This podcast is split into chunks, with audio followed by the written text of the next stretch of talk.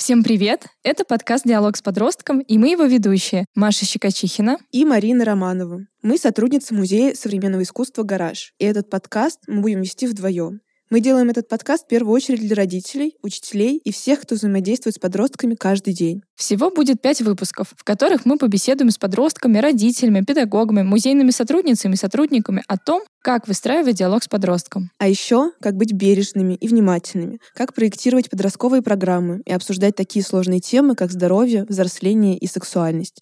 Вместе мы постараемся найти правильные слова для диалога с подростком. Слушайте подкаст на всех подкаст-платформах, рассказывайте о нас друзьям, коллегам и не забывайте разговаривать с подростками. Пока!